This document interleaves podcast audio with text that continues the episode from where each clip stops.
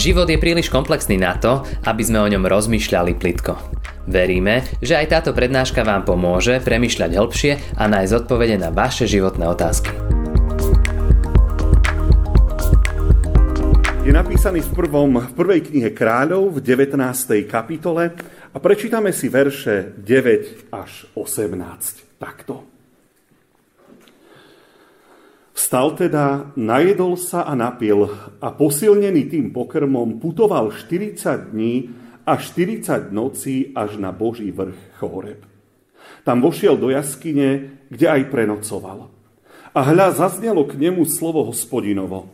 Čo tu robíš, Eliáš? Povedal, Príliš som horlil za hospodina Boha mocnosti, lebo Izraelci opustili tvoju zmluvu, zbúrali tvoje oltáre a tvojich prorokov povraždili mečom, takže som zostal len sám. Teraz siahajú aj na môj život, aby mi ho vzali. Na to povedal, výjdi a stoj na vrchu pred hospodinom. A hľa hospodin šiel vedľa. Strhol sa mocný a silný výchor, ktorý rozrážal vrchy a drvil brála pred hospodinom. Hospodin však nebol vo výchre. Po výchre nastalo zemetrasenie, ale ani v zemetrasení nebol hospodin. Po zemetrasení prišiel oheň, ale hospodin nebol v ohni. Po ohni zašumel tichý šelest. Len čo to Eliáš počul, zahalil si tvár do plášťa, vyšiel a zastal pred vchodom do jaskyne. Vtedy zaznel hlas. Čo tu robíš, Eliáš? Odvetil, príliš som horlil za hospodina Boha mocnosti, lebo Izraelci opustili tvoju zmluvu, zbúrali tvoje oltáre a tvojich prorokov povraždili mečom, takže som zostal len sám. Teraz siahajú na môj život, aby mi ho vzali. Hospodin mu riekol, choď, vráť sa svojou cestou v Damašskej púšti a keď dvojdeš, pomáš Chazaela za kráľa nad Sýriou, Jehua syna Nimšiho, pomáš za kráľa nad Izraelom a Elizea, syna Šafátovho z Abel Mecholi, pomáš za proroka na miesto seba. Kto sa zachráni pred Chazaelovým mečom, toho usmrtí Jehu. A kto sa zachráni pred Jehuovým mečom, toho usmrtí Elizeus. V Izraeli však ponechám 7 tisíc tých, ktorých kolena sa neskláňali pred bálom a ktorých ústa ho neboskávali. Amen. Toľko dnes biblický citát. Rozmýšľali ste niekedy, bratia a sestry, nad tým, a keby to bolo, keby sa napríklad tu na zem na chvíľu mohli vrátiť vaši starí alebo prastarí rodičia, a čo by robili, keby videli na vlastné oči všetok ten pokrok, všetku tú modernú techniku, ktorú dnes využívame? Mám pocit, že aspoň raz za čas to nejakému človeku napadne, tá myšlienka, uvažuje nad tým a uvažuje nad tým, ako by sa ozaj čudovali všetkým tým, ja neviem, farebným obrazovkám, tým rýchlým autám, ktoré máme, lietadlám a motorkám, ako by neveriaci krútili hlavami nad kolobežkami, ktoré si zoberiete, preveziete sa, niekde ich tam necháte a nič s tým nemusíte robiť.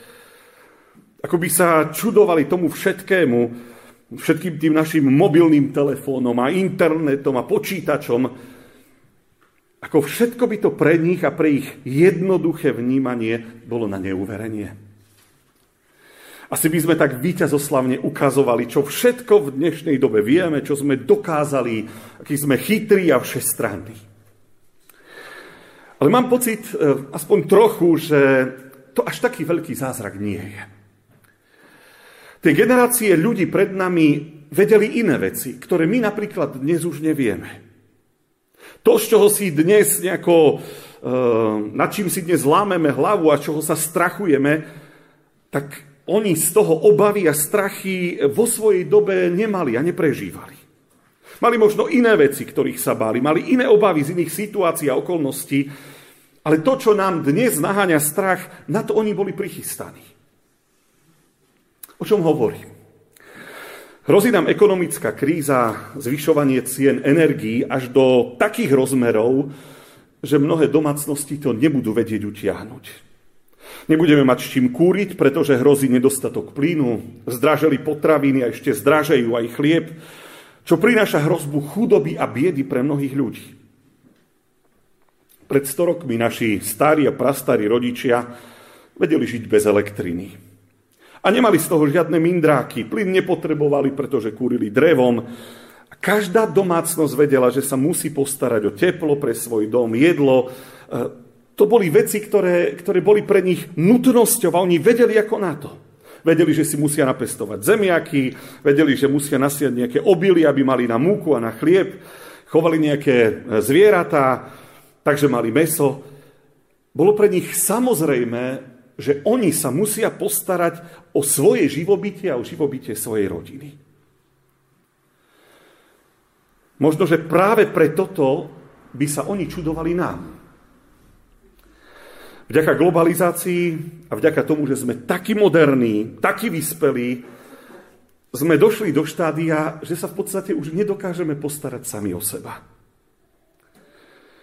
Sme závislí na rope z Ruska, na plyne z Ruska, na elektronike z Číny, na oblečení z Číny, na mese z Poľska a môžeme menovať a menovať a menovať. Nielen, že sme závislí v tých našich domácnostiach, my sme v podstate závislí už aj v našom štáte. Slovensko už nie je sebestačné v tom zmysle, že si nedokáže vypestovať dosť potravín, aby sa vedelo postarať o svojich obyvateľov. Čiže my musíme dovážať aj niečo zo zahraničia. A teraz zistujeme, že nie sme až takí chytrí, ako sme si mysleli. Človek sa predsa len za tie roky až tak veľmi nezmenil a ja poviem, ani veľmi nezmúdrel.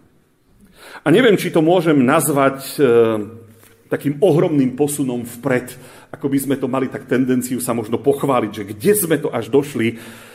Všimnite si, tá doba nás urobila závislými na všetkých tých svojich výdobytkoch a my sa už ich nedokážeme tak nejako ľahko vzdať. A to znamená, že sme ľahko manipulovateľní a ľahko vydierateľní. Takže áno, keby taký dedo alebo pradedo sa prebral na chvíľu a videl všetko toto, asi by sa čudoval. Ale určite by sa čudoval tomu, že sme stratili nezávislosť. A, a že, že sa nevieme postarať o to najnutnejšie, čo k životu proste potrebujeme, že, že nevieme zabezpečiť sami pre seba tie základné potreby života. Zvykli sme si na pohodlie, na výdobytky techniky, bez ktorých si už nevieme predstaviť život. Neviem, či ste si všimli, zdražela ropa, čiže zdražel benzín a nafta. Máme menej aut na cestách? Veľmi nie. To znamená, že, že už nebudeme chodiť pešo. Už nechceme. Takže musíme len vymyslieť, ako ostať v tom pohodlí, a ako vyriešiť to, že už to nezvládame. Ospravedlňujem sa za taký trošku možno dlhý úvod, ale text, ktorý som vám prečítal, tiež do istej miery preskočil dobu. Aspoň takto na prvé počutie vyzerá. Opisuje niečo, čo v modernom slovníku by sa dalo, dalo nazvať syndrom vyhorenia jedného človeka. Trošku definície Syndrom vyhorenia je syndrom, ktorý prvýkrát opísal istý Herbert Freudenberg, neviem to ani prečítať dobre, v roku 1975, a ktorý má rôzne definície, ktoré sa zhodujú v určitých bodoch. Ide teda o stav psychickej vyčerpanosti človeka. Vyskytuje sa obzvlášť v profesiách obsahujúcich prácu s ľuďmi, alebo aspoň kontakt s ľuďmi a závislosť na ich hodnotení. A je tam mnoho symptómov, predovšetkým v oblasti psychickej, čiastočne fyzickej, sociálnej.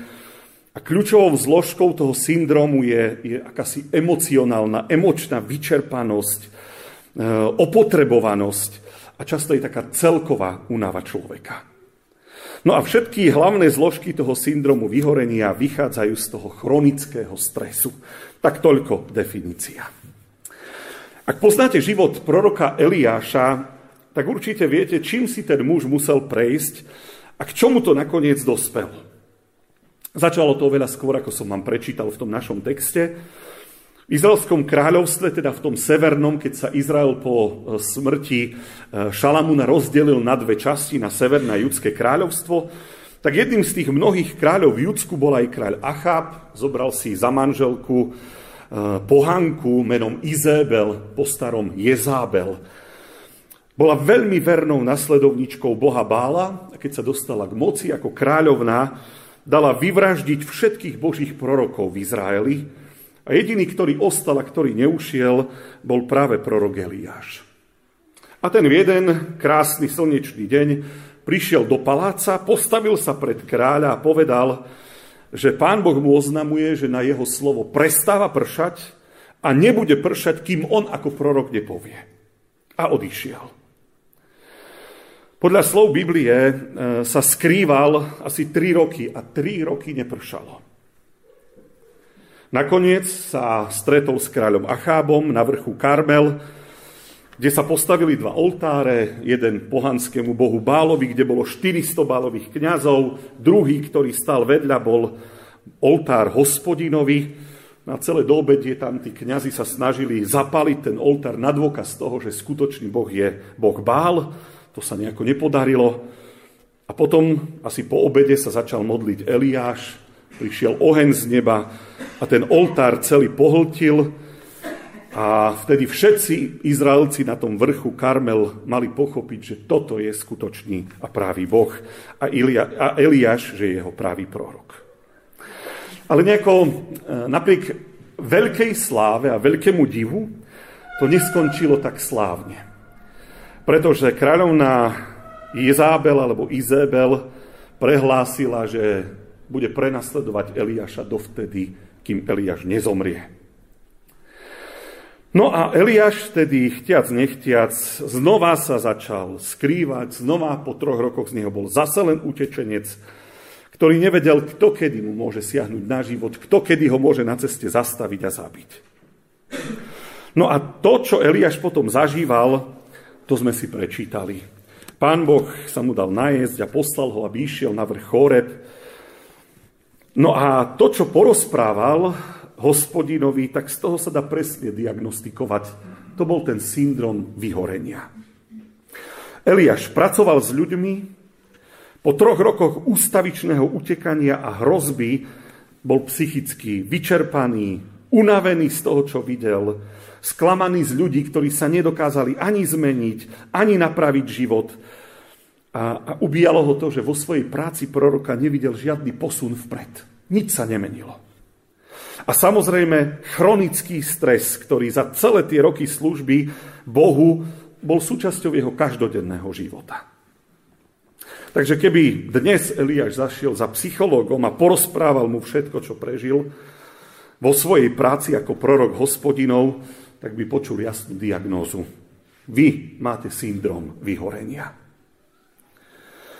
Čiže nie sme až tak veľmi odlišní ako ľudia, ktorí žili 9. storočie pred Kristom. Hej, čiže roky 800 niečo pred Kristom. No a Eliáš by asi mohol byť hrdý, akú modernú chorobu má, že? Viete, čo je zvláštne, bratia a sestry? Že človek, ktorý slúži všemohúcemu Bohu, dôjde do takéhoto depresívneho stavu. To je čudné.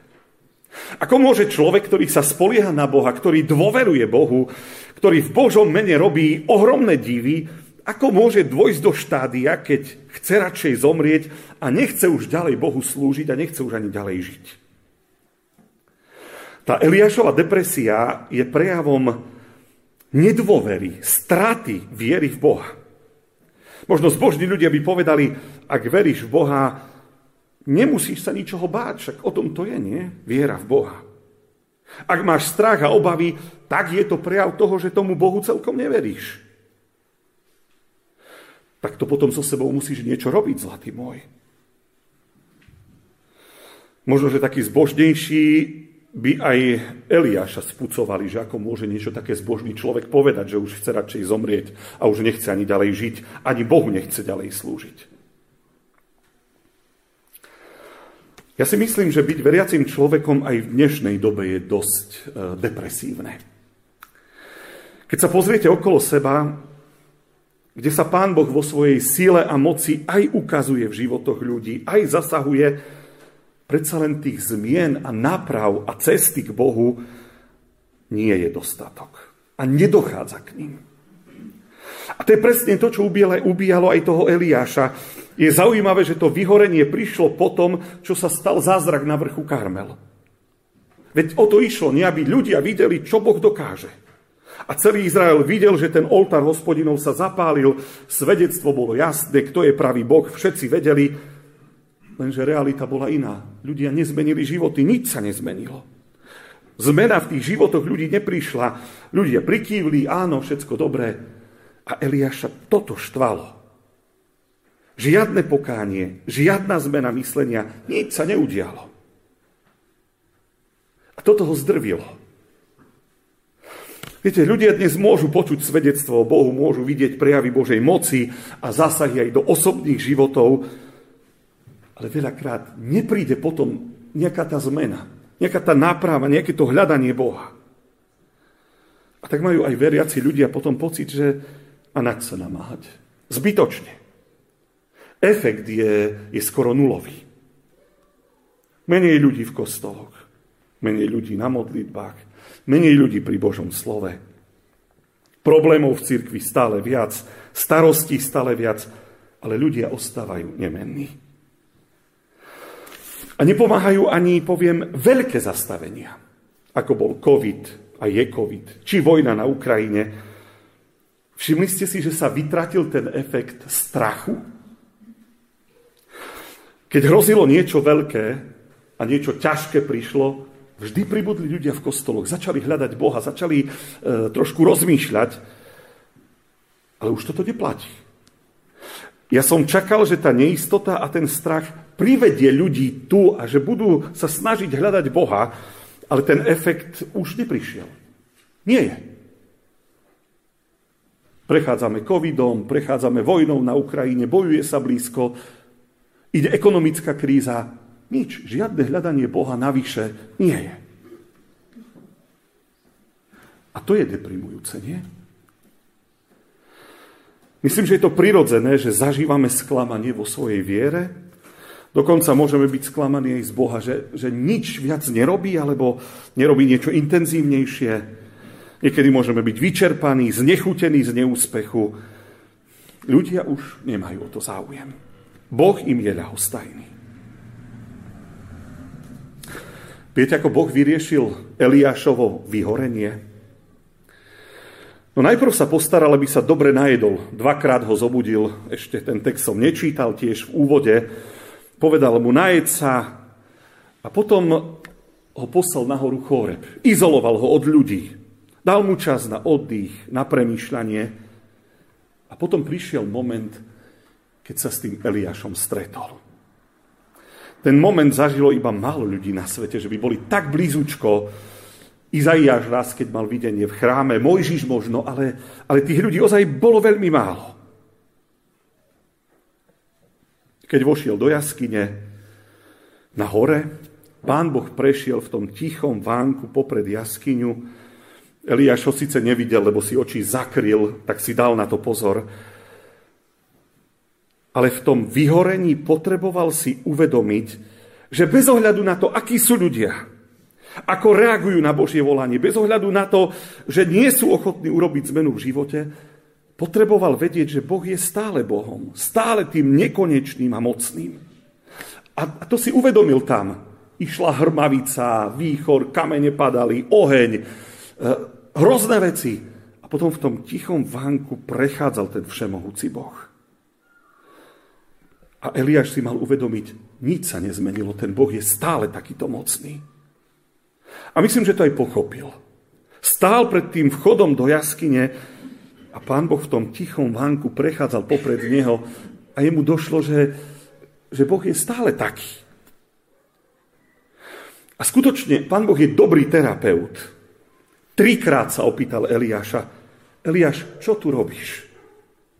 A Eliáš trikrát vysvetľuje a hovorí o tej svojej situácii ako u psychologa, že?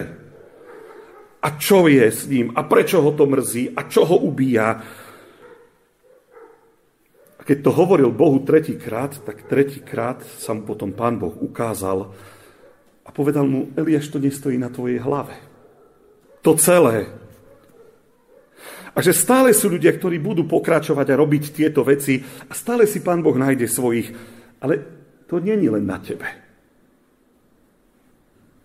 Musím sa priznať, že občas také pocity e, bezmocnosti zažívam aj ja a vtedy si musím tak pripomenúť, že, že Božie kráľovstvo nestojí ani na mojej hlave, ani cirkevný zbor není záležitosťou len farára. Však obišovský zbor tu bol stovky rokov predtým, než som tu prišiel. Ja verím, že ďalších stovky rokov bude. Svet nestojí na mňa, ale na Bohu. A treba si uvedomiť, že každý človek je nahraditeľný iným človekom. A toto došlo aj tomu Eliášovi tam na tej hore. A pán Boh mu povedal, čo má ďalej urobiť, ako sa to celé prestrieda.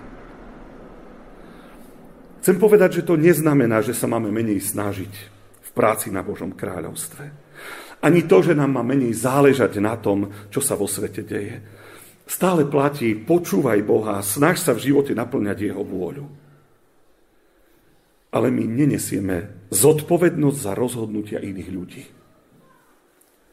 Je to ich život, ich sloboda. Bohu záleží na tom, aby sme preto to neboli ani depresívni, aby sme neboli beznádejní. A myslím, že Pán Boh má pochopenie, keď nás e, ten nezdar v živote ubíja. A tak povie Eliášovi, neboj sa, 7 tisíc ľudí v Izraeli sa Bálovi nepoklonilo, ani ich ústa nepoboskali Bálovú sochu, ani nič podobné. Takže toto sa nemení.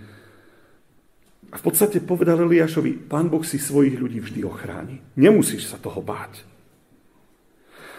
A toto je útecha aj pre nás, aj keď to s kresťanstvom na Slovensku nie je nejako rúžové, poviem. Dôležité je, aby sme si uvedomili, nestojí to na našej hlave. My máme vydať svedectvo, ako sa človek rozhodne, jeho slobodná vôľa, ktorú Boh rešpektuje. Dôležité je, aby nás neodradilo znechutenie od viery v Boha.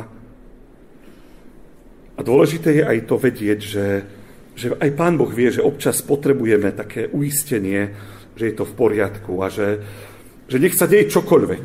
Nech sa vo svete okolo nás deje čokoľvek. Nech vidíte aj mnoho nejakých neúspechov v cirkvi.